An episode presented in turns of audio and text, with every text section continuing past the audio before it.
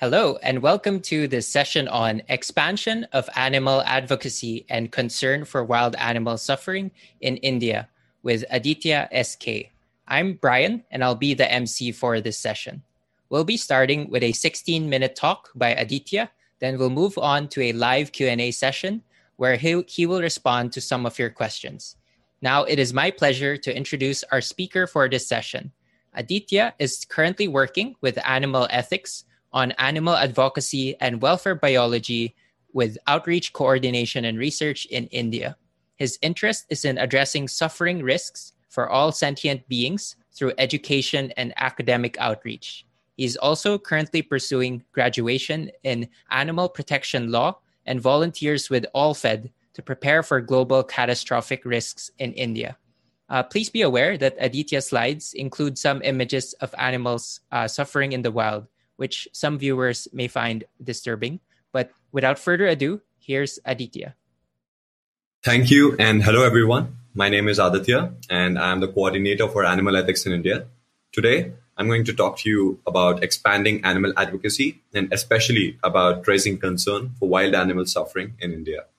To give you a little bit of context about why we think working in India is important, India has a population of 1.4 billion people and along with the growing population and rapid urbanization, India is experiencing a growing middle class population, which is more interested towards animal based products and value added products.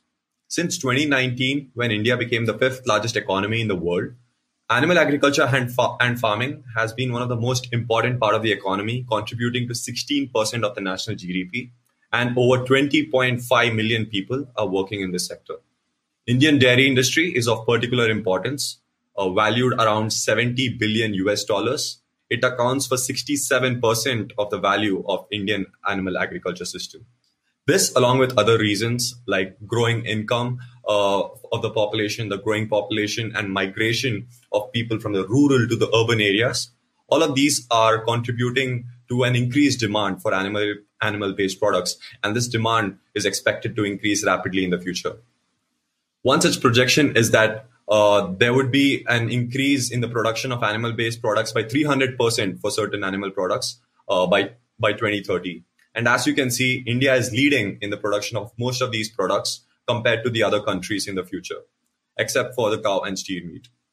One another thing which uh, uh which would uh, impact how our work in India works is that 27% of the Indian population identify themselves as vegetarians it is important to note here that uh, most of the vegetarians who follow this lifestyle don't do so for, uh, due to the concern for animal suffering. Most of them do this due to religious and cultural reasons. And again, there are many vegetarians, uh, there are many variations, sorry, among vegetarians. And talking a little bit more about the consumption pattern of animal products in India, dairy is uh, dairy consumption is similar to the global average consumption of dairy with the consumption varying substantially across the regions in India. Meat products, however, are remarkably low in India, with uh, the Indian Council for Agriculture Research estimating it to be 5 kg per capita per year, compared to the global average of 40 kg per capita per year. However, this is projected to increase by three times by 2050 uh, due to the reasons I mentioned earlier. To give you a little bit of insight into the historical and cultural uh, attitudes towards sentient beings. Uh, India is a secular country and it has multiple religions. Mainly, it's Hinduism, Sikhism, Jainism, Islam, and Christianity. The, these are the religions which have the majority of the population in India. Three of the religions share something called as ahimsa. This concept of ahimsa, which means not hurting or harming sentient beings. This concept was exemplified by Mahatma Gandhi during the independence movement as a way of life. There's also a very strong Hindu belief that humans are not much more significant than animals and that we should have an attitude of care, respect, and compassion towards animals. This is an example of a tribe uh, which shows a, a lot of compassion for animals, where they treat animals as part of their family and they hold them in very high regard. Coming to the attitudes of uh, the law and the justice system towards animal protection in India, India has uh, one of the world's best animal protection laws, rules, and acts, and they're very extensive. Uh, and also, in theory, they are very progressive.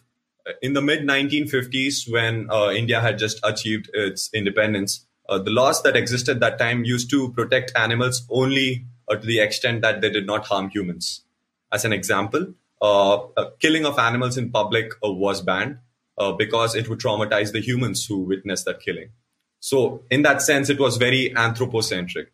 But since then, we have made substantial progress, and there have been many influential rulings by the Supreme Court of India uh, considering the interests of non-human animals and not viewing them as instrumental uh, to achieving human goals. But the major problem is that these laws are very rarely enforced, and the penalties for violating these laws are very low. Part of the reason for this is that there is very low concern among uh, citizens of India regarding the harms that animals go through. This gives us a huge prospect to uh, to intervene and to educate and use education and academic outreach and outreach to educate the public about anti-speciesism and why we need to care about the harms that animals go through. This has a huge potential to affect the the way people uh, treat animals, the way the attitudes that people have towards non-human animals, which can in turn uh, improve the situation of animals, uh, non-human animals in India. And for those of you who are not aware of speciesism, Speciesism is a form of discrimination, discrimination against individuals who don't belong to a certain species. Just based on their species membership, disregarding the interests of a particular being is called as speciesism. This is similar to the other forms of discrimination like racism and sexism, where due to an arbitrary or an unjustified reason, we would disregard the interests of an individual. When we reject speciesism, it does not mean that we treat animals in the same way we treat humans. What it means is that we consider their interests equally and we treat them in a way where we respect their interests. Another thing that entails when we reject speciesism is that we are not only against harming animals, but we are also actively in favor of helping them whenever it is possible. This is a very important point, and let me tell you why. Most of the animal advocates feel that what's enough is not, us not harming animals, and humans should not harm animals. But that's not enough in nature, in the wild, this brings me to the point of wild animal suffering. In the wild, animals suffer from a lot of harms which are not human caused. They suffer harms which are caused by natural elements. But most of the animal advocates feel that we should not interfere in the wild and help them because that would be disrupting the harmony. The perception which they have in their mind is that in the wild, animals live a life of harmony, it's very idyllic, and they live a life full of positive experiences. But let me show you why that is not necessarily true. In the wild, the animals suffer from extreme weather conditions like extreme cold, as we can see these wild donkeys suffering and frozen. Similarly, animals also suffer during droughts and famines where they lose their uh, source of food, water, and in search of food and water, they spend so many days that they uh, usually end up dying of thirst and starvation, which is a very painful way to die. Not only that, diseases are more common than you think. Uh, animals in the wild face uh, a frequent uh, uh, infection of diseases. For example, the rabbit here is facing myxomatosis, which is a very painful and stressful uh, disease, which usually ends up in the animal dying. So we as humans, we, we have the capacity to vaccinate or immunize against possible de- diseases and give medicines to us, uh, to the uh, to our fellow humans. But animals do not have this luxury. We do intervene in the wild. Let me tell you, we do intervene in the wild to vaccinate animals only if they affect humans. I will tell you uh, an example of that future in the future. But uh, yeah, and moving on, animals also suffer in the wild due to terrible weather uh, climatic conditions. One of which is floods. Uh, this is an example of Kaziranga National Park, which is flooded every year, and where 90% of the uh, park surface is flooded with water from the Brahmaputra River. Many animals perish during these floods, and most of them drown and drown and suffer and usually end up dying. Our government has pay, paid heed to this and is trying to help them, but that's not enough. Uh, our government only tries to help aesthetic and uh, valuable species which are valuable for the co- uh, conservation purposes. But most of the invertebrates and vertebrates which are not considered valuable, they end up dying in painful ways. And not only that, most of the animals they come out of the forest into human settlements in search of food and shelter. And because that would affect the profits or the livelihoods of humans, humans uh, or the government resorts to hunting or killing these animals. There are other ways of tackling this, but because we disregard their interests, we, we choose the way which is harmful for them. And apart from that, the reproductive strategies in the wild is one of the most neglected areas of suffering for animals. Animals in the wild reproduce, uh, the most common way of reproduction uh, for animals in the wild is through giving birth to several offsprings, out of which only very few survive. For, for uh, some mammals uh, like humans or chimpanzees or elephants, they give birth to few offsprings and, and give the animals a lot of care so that these animals reach to the adulthood. But that's not the case for the majority of the animals in the wild. I'll give you two examples. One is the example of a turtle, which gives birth to 300 eggs, out of which majority of them die within the fir- first few days. They die due to uh, getting disoriented and coming into human uh, human pathways where uh, they are crushed by a car or they are eaten by predators like uh, uh, like lobsters or they they die of thirst and starvation or diseases. This happens in the in the first few days. So their existence is filled with pain and misery, and it's very brief, and then they die. Another example is that of a bullfrog, which gives birth to 10,000 offsprings. Out of these 10,000 offspring, offsprings, majority of them uh, die, and only 1% of them survive. So you can imagine the fate of the 9,000 other sentient offsprings, which become sentient, and the way they die is through parasites, predation, uh, thirst, hunger. So this and the reasons that I've mentioned before give us a gives us a reason to expect that majority of the animals that come into existence in the wild live lives which are very brief and filled with pain and suffering. When we reject speciesism, we should acknowledge the suffering that these animals are going through, and we should also try to help them whenever it is possible. You might think that the suffering is so huge that what can we do to help them? But yes, it is possible to help them. Humans do try to intervene in the wild and help animals.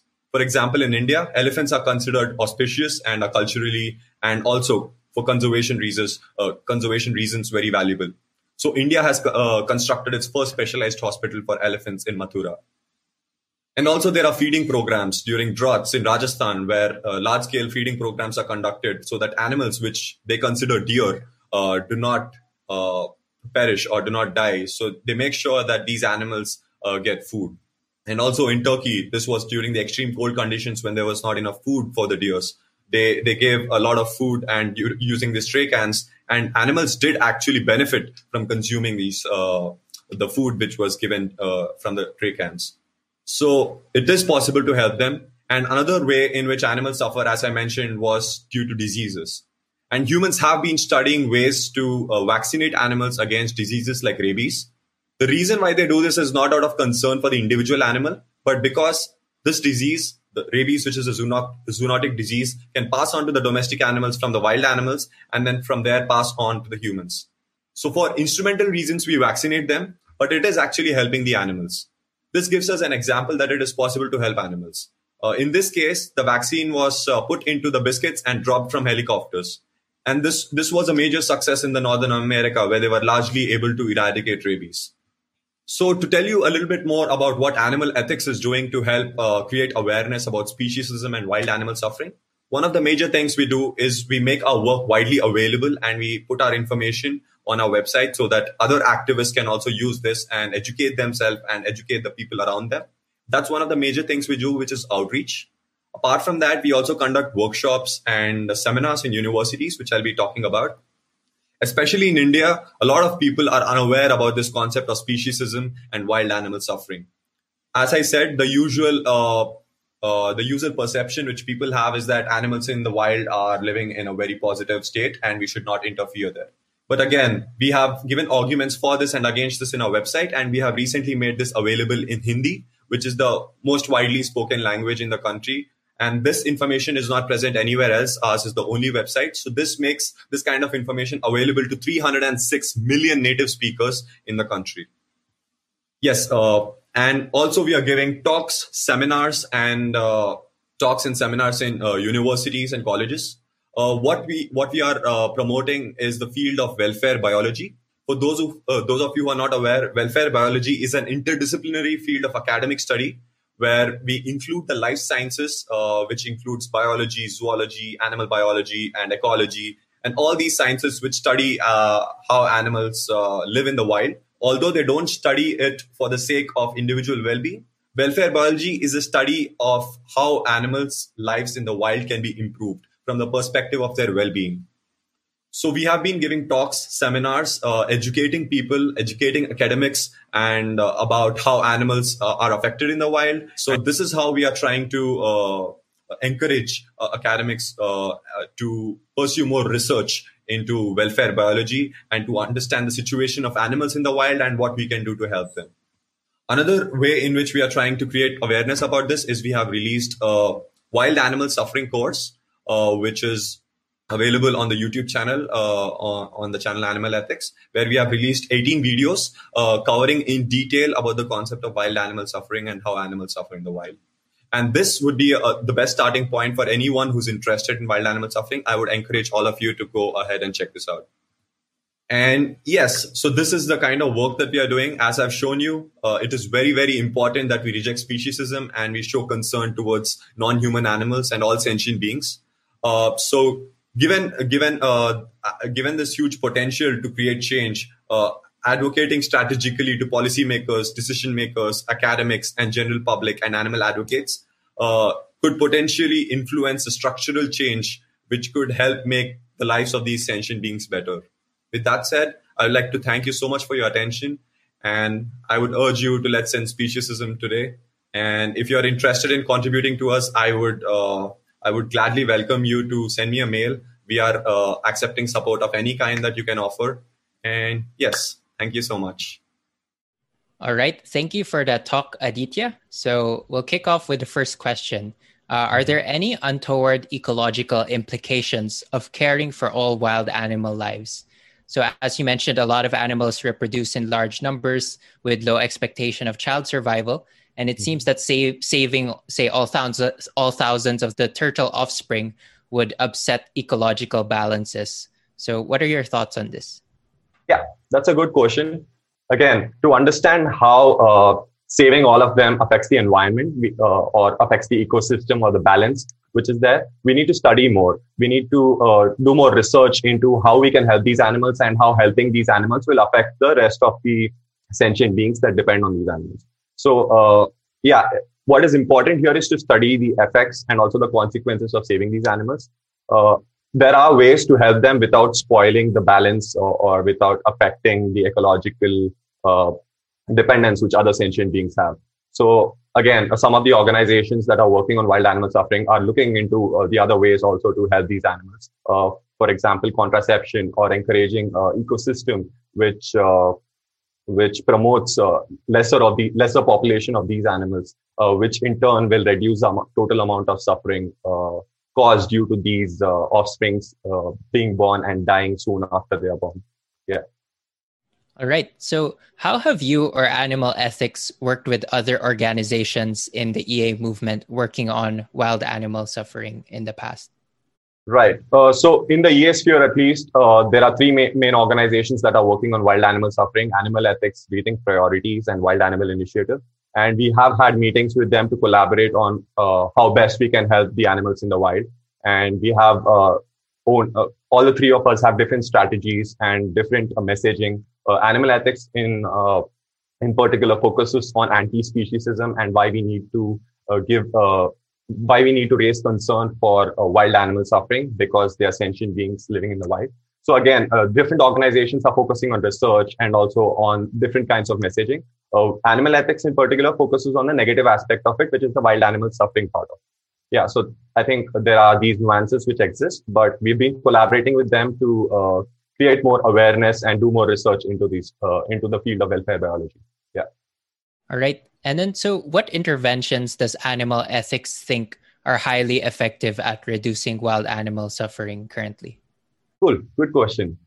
Yeah, so uh, we've done a qualitative study where we've uh, surveyed uh, different scientists and academics working in this uh, field, and we've tried to uh, get their opinions on uh, the this cause area of wild animal suffering and how do they think what are the attitudes, existing attitudes towards the suffering of wild animals, and what do they think uh, we can do to help animals in the wild. And we've come up with three major uh, interventions which are uh, uh, plausible and also which have the support required to execute them. One, which is uh, vaccinating animals. As I mentioned, animals in the wild suffer from a lot of diseases. And there has already been uh, work being done to vaccinate animals, but that was being done for instrumental reasons like for the benefit of humans or for the purposes of conservation, but we can still vaccinate them on a large scale and protect them. There are uh, animal, wild animals suffering from multiple diseases like brucellosis, uh, the swine fever, and rabies. So it is possible to help them. Uh, it's just that we need to shift the concern from uh, ecosystem conservation of species to the individual well-being of uh, wild animals. Yeah, and uh, two more interventions which we also f- found could be effective were that of helping animals during natural disasters. For example, right now we are researching on how animals are affected by floods and what can be done to help them. Uh, in one of the national sanctuaries in India, which is Kaziranga National Park, every year we have a flood where over 90% of the park is inundated, as I mentioned in the talk. Uh, so the government has constructed artificial highlands where the animals can escape the flood water, which is constructed at an elevated level. So the animals can escape from flood water and can take shelter over there. And again, also government has uh, installed food uh, food system for them so that they can get food. And there's also uh, veterinary services on these artificial highlands. So again, this is uh, the second way, a second intervention which we think can help right now. And the third one is urban urban wild animals so a lot of people uh, like the, the best starting point to learn about how wild animals uh, suffer and how we can help them is by focusing on how animals uh, which live in the urban uh, which are close to the human settlements like pigeons or squirrels are affected and what we can do to help them and then we can use this data to move on to the wild and to understand how wild animals are affected and we can use the data which we get from helping urban wild animals to understand more about how the animals which are uh, not in human contact are affected and what we can do to help them.